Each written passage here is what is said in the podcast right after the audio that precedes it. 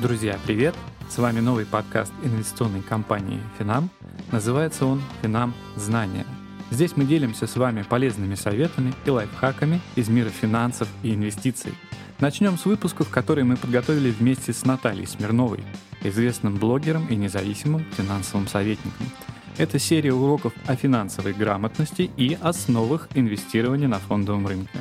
Устраивайтесь поудобнее, приятного вам прослушивания и, конечно, удачных инвестиций.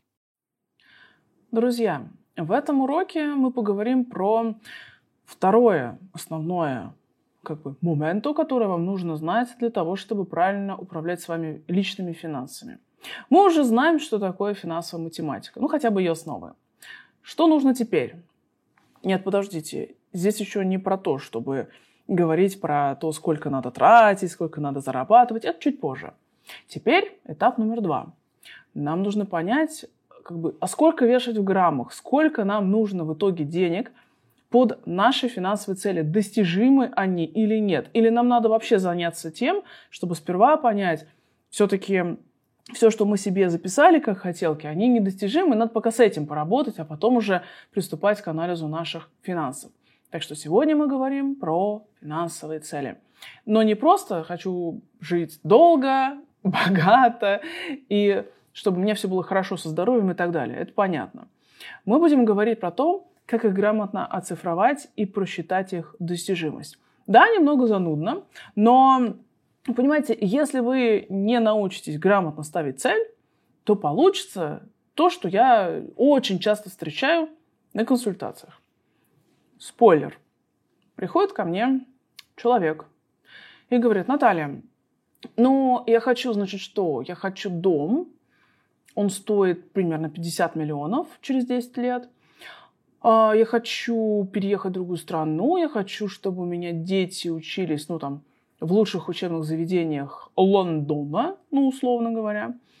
И я хочу через 10 лет пассивный доход э, где-нибудь так, 10 тысяч долларов в месяц или в другой валюте меня устроит. Меня тоже устроит, конечно.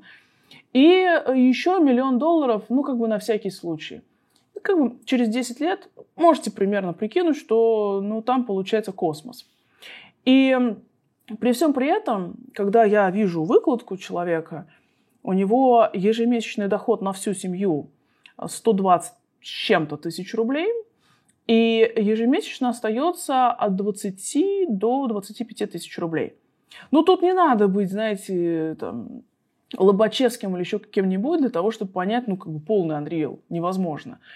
Тогда зачем составлять финплан под то, что нереалистично абсолютно? Это будет не та валюта, не те суммы, не те сроки, вообще все неправильно. Поэтому нам нужно сегодня с вами составить список реалистичных финансовых целей.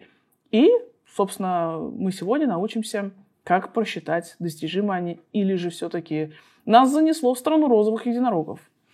Что нам нужно для просчета финансовой цели?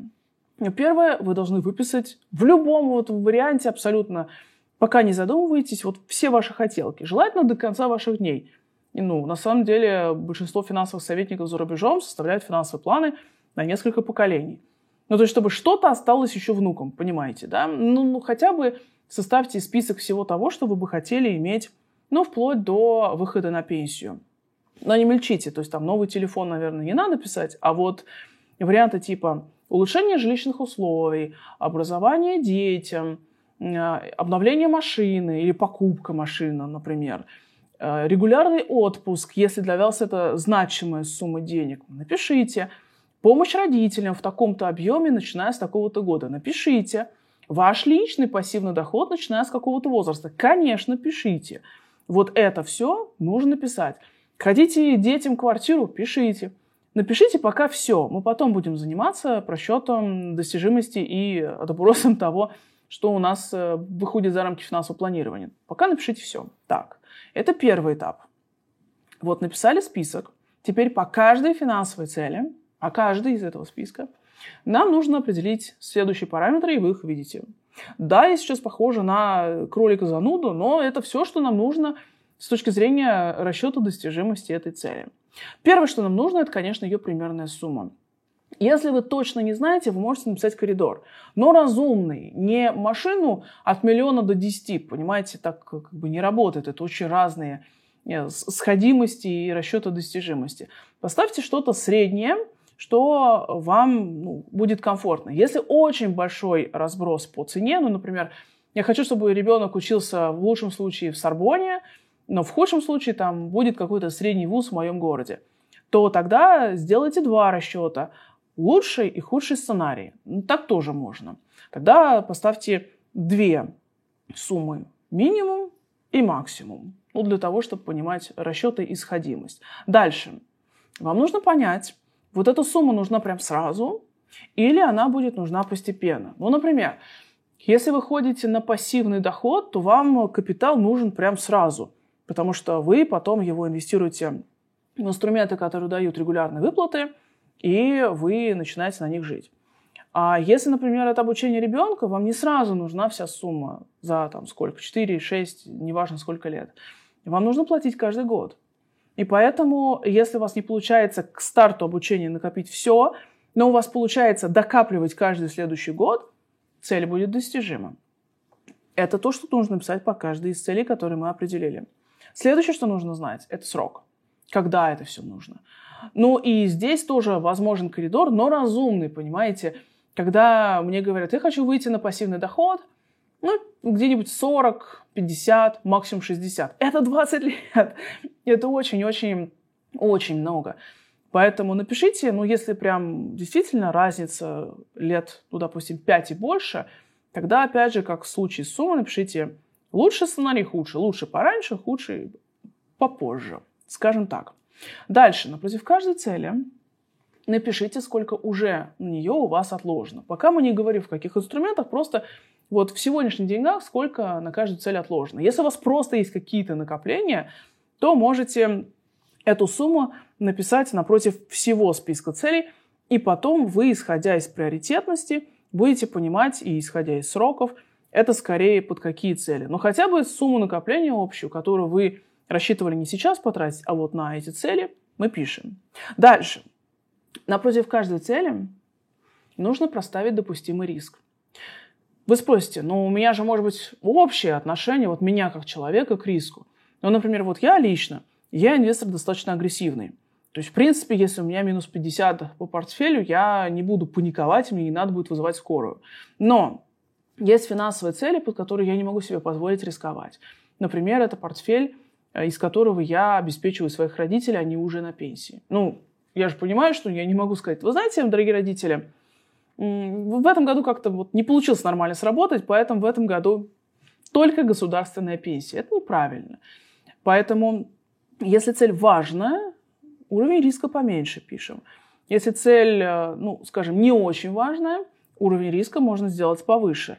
И сроки, естественно, тоже мы учитываем. Если это важная короткая цель, уровень риска минимальный. И если это, ну, такая себе цель, которую, в принципе, можно еще отодвинуть, и срок довольно длинный. Длинный – это от трех лет, лучше даже от пяти, тогда можно уровень риска поднять. Но чтобы все это было вам комфортно. То есть если вы, в принципе, человек умеренный, то не надо под длинные и не самые важные цели сразу себе включать максимально агрессивные инструменты. Варьируйте только в рамках вашего уровня риска. Следующее – это валюта напротив каждой цели нужно писать валюту. Но вы же не будете копить, ну, не знаю, на переезд в Испанию в рублях, потому что рубль-евро, эта пара может уйти в любом направлении. Если вы хотите встречать пенсию в России, то это может быть большая доля рублевых инструментов. И тут возникает вопрос. Первый. Если я не знаю валюту моей цели, ну, например, я хочу, чтобы у меня дети учились где-то за границей, но детям сейчас год или два. Ну, короче, вообще непонятно, где они будут учиться. И не факт, что это будет за граница. Это может быть и Российская Федерация. В чем тогда копить? Ну, тогда это называется диверсификация. Часть будет в рублях, а часть в других валютах, которые будут подбираться, исходя из доступных вам сумм инвестиций и исходя из того, что доступно на данный момент вам как инвестору в конкретной стране, конкретного уровня квалификации и так далее, и так далее. То есть тогда нельзя будет концентрироваться на какой-то одной валюте. И второй вопрос. А если, например, э, эта цель под названием там, «Пенсия в России», это означает, или там, это покупка машины. И это происходит в России. Значит ли это, что цель рублевая? Ответ – не совсем. Потому что вы должны понять, а эта машина какая? Если это российское производство из российских комплектующих, это чисто рублевая цель. Если это пенсия, но вы планируете активно путешествовать, если вы планируете иметь возможность принимать зарубежные медикаменты, э, использовать зарубежную одежду там, и так далее, и так далее, тогда, конечно, под пассивный доход на пенсии нельзя использовать чисто рублевые инструменты. Поэтому под каждую цель валюта – это не просто то, в чем вы оплачиваете эту финансовую цель, но это еще и, собственно, структура вот этой финансовой цели. Есть ли здесь валютный риск или его здесь нет? Если не знаете, поставьте знак вопроса. Это будет означать, что это все-таки возможно. И мы в будущих уроках будем говорить, как с этим риском нам работать дальше, чтобы его по возможности снизить. Спойлер, это будет возможно и в рублевых инструментах тоже. Идем дальше. Ну, естественно, под каждую финансовую цель напишите пока, не думая про ваши расходы и доходы, сколько примерно в месяц вы готовы под нее выделять. Либо, если вы, ну, вам тяжело, у вас там целый список получился, 100-500 наименований, ну, например, э, можете написать, сколько вы в месяц готовы инвестировать в целом, да, на, вот, на все финансовые цели. Ну, например, 20 тысяч рублей в месяц, 30, 100, 200, я не знаю вас, ваших возможностей, честно. Но напишите только реалистично. Потому что если у вас там доход 100 тысяч, например, на семью, и вы напишите, я готов инвестировать 70, ну, технически, наверное, это возможно, если вы будете урезать себя во всем. Но, скорее всего, это, скажем, сложно реализуемо. Следующее, что нужно напротив желательно каждой цели. И вот здесь уже не в целом на все, а напротив каждой цели нужно поставить. Это ваше налоговое и валютное резидентство и гражданство в течение периода, пока вы на эту цель копите, и когда вы эту цель будете реализовывать. Почему? Ну, потому что это влияет на налоги и на доступные финансовые инструменты. И если, например, вы будете просчитывать э, инвестиции под налогообложение России, а вы при этом будете, ну, не знаю, резидентом и гражданином, например, э, Соединенных Штатов Америки, у вас будет совсем другая система налогообложения. У меня был случай, ко мне пришел клиент и сказал, «А, я хочу, чтобы вы мне порекомендовали, куда мне вложить деньги. Ну хорошо, задаю я вопрос следующим. А вот вы на какой срок? Ну и далее по всем пунктам, которые вы видите на слайде. И задаю вопрос про резидентство и гражданство. Он говорит, ну я живу в основном в Испании. А что это, на что это влияет? Я отвечаю, это влияет на то, где вы платите налоги. В Испании прогрессивная шкала налогообложения. Там может быть от 20% ставка. В России это 13 или 15 превышения там, установленных лимитов. Все. Вот тебе и разница. И для этого человека, если он резидент Испании, одна доходность с учетом налогов, а если он резидент России, совсем другая доходность. Поэтому нужно напротив каждой цели это написать. Если вы пока не планируете уезжать из России, у вас российский паспорт, везде пишите РФ, РФ, РФ, РФ. Все. Следующий момент, это, конечно же, особенно актуален для целей крупных. Ну, например, машина, ремонт, квартира, но не пассивный доход. Под эту цель вот это лучше не использовать. Что такое это? Это кредит. Напротив каждой цели вы должны, ну, можно поставить плюсик, можно написать «да», э, вы должны написать, допускаете ли, вы под нее кредит. Есть люди, которые спокойно относятся к кредитам. Есть люди, которые категорически их не воспринимают. Неважно, что они способны с ними справиться. Это вопрос психологии и дальнейших расчетов. То есть если вам окей что вы используете кредит, то тогда дальше это расчет о какой э, максимально допустимый ежемесячный платеж, и какой максимальный срок, и дальше это будет влиять на расчет достижимости цели. Если вы говорите категорически нет, это значит, что вам нужна вся сумма вот ровно к моменту этой финансовой цели, если это предполагается разовые какие-то изъятия. И далее самое основное. Знаете что? А точно ли вам нужна эта финансовая цель? Нет ли альтернатив? Я приведу примеры. А, вы знаете, самый распространенный пример, наверное, следующий. Называется «Домик у моря». Вы скажете, ну что, хорошая цель, нормально, можно ездить, отдыхать. Все замечательно. Ко мне обращалась одна семейная пара, и они сказали следующее. Вот мы хотим вот это, вот это, вот это, вот это, и домик у моря в Испании. Почему-то меня все вот любят Испанию, не знаю почему. И вот они, он стоит то, что нам хотелось, это где-то там 400-500 тысяч евро. Всегда я говорю, окей, хорошо, я поняла. И просто спрашиваю, а вот вы планируете его использовать как? Как постоянное место проживания? Нет. Мы будем, наверное, его сдавать. А так мы будем приезжать, наверное, на месяц э, в году. Хорошо. А где вы хотите жить? Я пока не знаю, ответила жена. Ну, может быть, здесь, может быть, здесь, может быть, здесь, а может быть, это будет и не Испания. Я точно не решила, но точно будет море. А, я спрашиваю, это многолюдное место или нет? Нет, только не крупный город.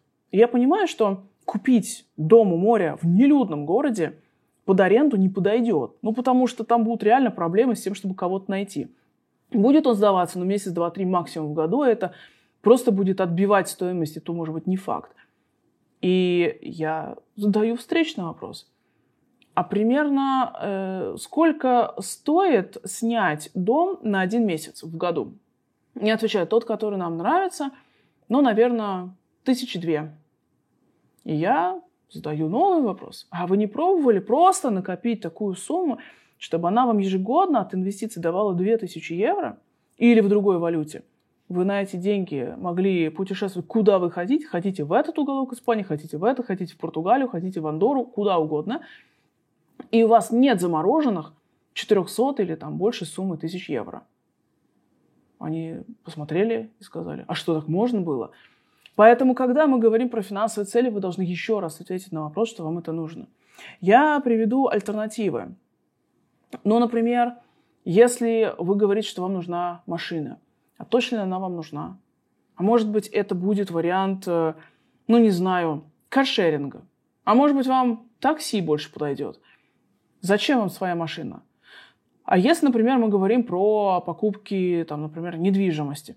Если вы сейчас не определитесь, в каком городе вообще вы будете жить, зачем вам сейчас что-то свое покупать? Если вы не определились э, вообще с составом семьи и так далее, пока можно просто снимать и копить деньги до того момента, пока вы определитесь, что вам это действительно нужно. Напротив каждой финансовой цели это нужно описать. И не забудьте обязательно, если у вас появился домик у моря, еще раз ответить на этот вопрос. Если мы говорим про использование кредита, я думаю, что очень у многих из вас возник вопрос. А вот если я не знаю, допускаю кредит или нет, вообще, э, когда он может быть допустим под финансовую цель, если мы опускаем психологию.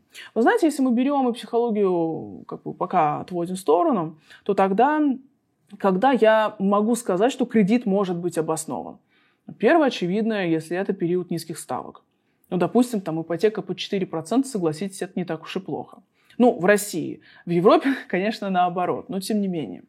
Дальше. Если это период, когда очень высокая инфляция, она выше, чем ставка по кредиту. Ну, какой-то всплеск инфляции, а ставки по кредитам пока еще за ней не успели. Конечно, логично взять, зафиксировать э, стоимость, и благополучно видеть, как деньги обесцениваются, а вы уже все купили и просто выплачиваете по кредиту. И с каждым новым месяцем при высокой инфляции у вас этот платеж будет ощутимо меньше. Ну, в реальных деньгах, естественно, я имею в виду. Ну, третий вариант, когда кредит оправдан. Если цель важная, а накопить в реальные сроки нереально. Ну вот, извините за тавтологию, именно так. Например, срочное решение жилищной проблемы, и вам прям вот именно нужна своя квартира, потому что вы понимаете, что потом она перейдет там, следующим детям и так далее, и так далее. И ну, за год, за два никак невозможно накопить. Тогда ипотека, это понятно. Ну и когда еще можно использовать кредит? То, чем я пользовалась. Знаете, когда? Если, например, у вас даже есть нужная сумма денег, но вы можете на нее с разумным для вас риском сделать доходность больше, чем ставка по кредиту, конечно, выгоднее взять кредит и инвестировать деньги. Например, когда это плюс-минус было возможно, я брала кредиты для инвестирования в немецкую недвижимость, ну, где-то там под один или что-то подобное процента, а сумма в евро, которая у меня была, была инвестирована в европейские акции, которые давали дивидендную доходность 3%. Это только дивиденды. Зачем мне свои деньги тратить на то, чтобы что-то купить, э, если я могу на эти деньги зарабатывать, а для этого использовать кредит.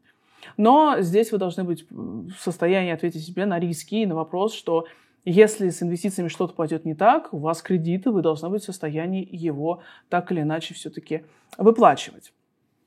А теперь давайте перейдем к практике. Как оцифровать финансовую цель, исходя из всего того, что мы с вами сейчас для себя описали? Начнем мы, наверное, с самой сложной финансовой цели. Это пассивный доход. Значит, если мы говорим про пассивный доход, то очень многие неправильно вообще считают эту цель. Смотрите, что такое пассивный доход. Это вам нужно накопить такой капитал, который вам будет давать доход на протяжении в идеале всей вашей жизни. То есть это не накопить сумму, которую вы начнете тратить, и вам должно хватить до конца жизни. А это нужно накопить сумму, на доходы от которой вы будете жить всю оставшуюся жизнь идеально, если еще что-то останется детям. Поэтому нам нужно посчитать, какой нам нужно создать капитал, чтобы он давал такую, такую доходность, чтобы вот на нее мы могли бы жить, не тратя основное тело капитала. Вот в этом вопрос. Вы спросите, а почему нельзя, ну, например, посчитать, окей, мне нужно, там, допустим, 60 лет, хочу ежемесячную доходность, там, 50 тысяч в месяц, да? Почему нельзя 50 тысяч умножить на 12 месяцев и умножить на ожидаемый срок там, вашей жизни? И вот эту сумму накопить и просто на вклад положить. А потому что никто не знает, сколько кто проживет. Поверьте мне, у которой э, и бабушка, и дедушка по папиной линии умерли немножечко, не дожив до 100 лет. Никто не знает, абсолютно. И поэтому правильный подход к этой цели – это именно какой нужен капитал, чтобы жить на проценты от него. Ну, естественно, при условии, что вы проценты ставите реалистичные. Давайте рассмотрим пример. Допустим, вам нужно пассивный доход иметь в размере 40 тысяч рублей в месяц. 40 тысяч – это значит, умножаем на 12 месяцев, это 480 тысяч рублей в год. Вам нужно. То есть вам нужен такой капитал, который ежегодно будет 480 тысяч вам давать. Если совсем правильно подходить к этой цели, то нужно даже немножечко по-другому. Знаете как? Нужно, чтобы вам капитал ежегодно приносил такую сумму, чтобы часть можно было реинвестировать, и он бы не уменьшался от инфляции, а часть вы бы забирали на текущее потребление. Ну, то есть, если мы говорим, что э, там, инфляция будет, к примеру, там, 5% в год, ну, на долгосроке совсем, то, что пассивный доход – это вот прям до смерти. И если мы говорим, что под пассивный доход все-таки слишком агрессивную стратегию не делают, но и слишком консервативную тоже нет – то ожидаемая доходность может быть там, процентов 10. И тогда получается, что если вам капитал дает 10 годовых, то половину мы реинвестируем, а половину мы снимаем. То есть 5% реинвестируем, 5% снимаем. И тогда получается, что нам нужно решить пропорцию. 5% это 480 тысяч. 100% это x. И таким образом нам нужно 100% умножить на 480 тысяч и разделить на 5%. И мы получаем, ни много ни мало, почти 10 миллионов рублей, как вы можете видеть. То есть в сегодняшних деньгах вам нужно почти 10 миллионов, чтобы они, будучи вложены под 10 годовых, вам ежегодно приносили примерно по миллиону. Из них половину мы реинвестируем, половину снимаем, и это как раз вот ну, пол, полмиллиона, то есть 480 тысяч. Вот такая логика. Вы можете сказать, боже мой, это 10 миллионов надо накопить, чтобы иметь 40 тысяч в месяц доход. Какой кошмар. А можно как-то договориться. Но если вы согласны на риск, что постепенно в силу разных ситуаций на финансовых рынках бывают кризисы, доходность э, искомая не получается. Бывают ситуации всплеска инфляции, у вас расходы резко растут. Если мы будем исходить из того, что мы тратим всю прибыль, которую нам приносит капитал, и ничего не реинвестируем, то мы рискуем постепенно залезать в тот самый капитал и отъедать от него немножечко денег. И тогда есть риск э, пережить собственный капитал, когда вы живы, деньги закончились. Если вам этот риск э, ну, как бы допустим, тогда можете все 10% забирать, тогда нужно будет не там, 9 миллионов 600, то есть почти 10, а нужно будет чуть меньше, чем 5 миллионов. Тогда, если мы вложим, соответственно, 4 миллиона 800 с ожидаемой доходностью 10, ежегодно имеем 480, ну и получается ежемесячно примерно, соответственно, 40 тысяч. И вот мы имеем финцель. Через там, сколько лет нам нужно до этой цели, нам нужно либо 10 миллионов округленно, либо там почти 5. И мы понимаем, сколько у нас сейчас есть, и вот мы рассчитываем, достижимо это или нет. Пожалуйста, отдельный момент. Обратите, пожалуйста, внимание. Ожидаемую доходность вам нужно закладывать реалистичную. Реалистичная доходность, консервативная, это ключевая ставка плюс 1-2% максимум. Если мы говорим про агрессивную стратегию, ну, в среднем это где-то 11-12 годовых. В среднем. Бывает, конечно, больше доходности, но тем не менее. А умеренное – нечто среднее между ними. И вот на это можно плюс-минус как-то ориентироваться. Хорошо, давайте еще одну финансовую цель с вами рассмотрим. Попроще. Допустим, мы говорим про, ну давайте про покупку квартиры. И допустим, это цель, где мы допускаем кредит. Как это тогда рассчитывается? Допустим, нам нужна квартира за 10 миллионов. Допустим, мы еще тогда планируем в ней делать ремонт миллиона на три. И мы планируем под нее кредит, но для себя определили, что ежемесячно на выплату по ипотеке мы можем себе позволить откладывать, ну, там, выплату, ну, ну где-то 60 тысяч максимум. И вот это удовольствие готовы растянуть не больше, чем на 15 лет. И квартира нужна через 3 года. Вот так. Тогда нам через 3 года нужно под эти параметры считаем, соответственно, первоначальный взнос это будет около 3 миллионов. И если мы понимаем, что вам доступна семейная ипотека, еще 3 миллиона на ремонт. То есть вы заходите условно в ипотечный калькулятор и подбираете, а какую ипотеку вам дадут, чтобы ежемесячный платеж был не больше, чем 60 тысяч, срок 15, и, собственно говоря, вот под это дело вы подбираете, понимаете, что у вас где-то 3 миллиона придется найти в сегодняшних деньгах. Еще 3 миллиона на ремонт. Итого вам нужно 6 миллионов через 3 года. Вот так это считается. Ну а теперь, собственно, давайте посчитаем достижимость цели, когда мы понимаем сумму. Да? В одном случае, в другом я примеры привела. Вот мы поняли, сколько нам нужно на нашу финансовую цель. Правильно? Правильно. Вычитаем из этой суммы то, что у нас из накопления уже есть, но кроме заначки. Заначка на непредвиденные расходы это мы ни на что абсолютно не тратим, ни при каких условиях вообще. Забыли. Получили, сколько еще нужно накопить. Правильно? Правильно. Дальше. Делим ее на количество лет до этой финансовой цели. И получаем, соответственно, некий x. И вот этот x – это то, сколько вам ежегодно нужно откладывать в инструменты с доходностью на уровне инфляции. Если вы будете более продвинутый, а вы точно более продвинутый, потому что урок про финматематику вы уже знаете, знаете, что такое реальная доходность, то тогда вот эту сумму, которую нам надо на депозит откладывать, нам можно будет немножечко уменьшить в зависимости от того, какая стратегия умеренная, агрессивная или все-таки консервативная вам ближе. И если эта стратегия умеренно консервативная, то ту сумму, которую мы получили для ежегодного взноса на депозит, нам нужно будет умножить ну, примерно на 0,8. Если это будет э, умеренная стратегия, где-то на 0,65. Если агрессивная, на 0,5 примерно. Давайте рассмотрим на конкретных суммах. Обратите внимание. Вот, например, мы говорим про пассивный доход – 40 тысяч в месяц. Мы определили, что нам нужно на эту цель 4 миллиона 800, потому что мы принимаем риск, что мы будем залезать в этот капитал. Мы, допустим, уже миллион у нас есть. Соответственно, нам нужно еще 3 миллиона 800. Допустим, у нас до этой цели 10 лет. 3 миллиона 800 мы делим на 10 и получаем, что если мы будем использовать только депозит, то нам нужно туда откладывать 380 тысяч в год.